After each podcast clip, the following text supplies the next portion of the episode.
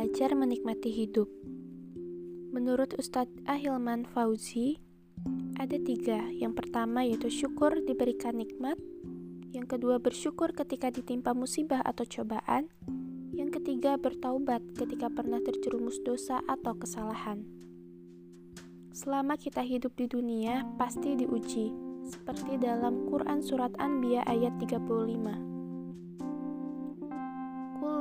nafsin za'iqatul maut wa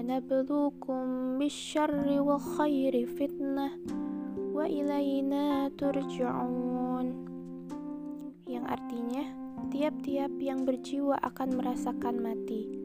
Kami akan menguji kamu dengan keburukan dan kebaikan sebagai cobaan yang sebenar-benarnya.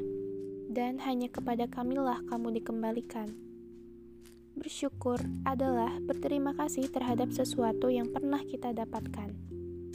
Banyak yang tidak bahagia karena kurang bersyukur. Yang pertama, bersyukur dengan hati, menerima dan ridho. Semua adalah kebaikan. Bersyukur itu bukan hanya baik saja, tapi saat meyakini selalu ada sisi baik yang kita menurut buruk. Semua yang menurut kita baik belum tentu baik menurut Allah tapi yang menurut Allah baik pasti baik menurut kita. Semua yang terjadi atas izin Allah harus berhusnuzon, belajar mensyukurinya. Kita hanya dititipi sama Allah, cuma dititipi. Kalau yang nitip berhak untuk mengambil, apa yang mau kita sombongkan?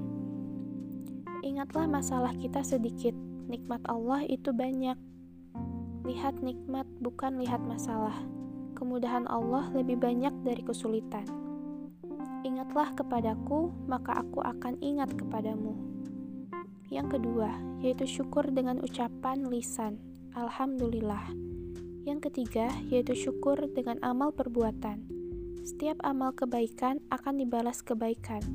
Maka, apabila insecure, gelisah, kecewa, merasa kurang, itu tanda hati kurang bersyukur dengan nikmat Allah berterima kasih, terima lalu kasih. Seberapa banyak yang ingin kita terima adalah seberapa banyak yang ingin kita kasih.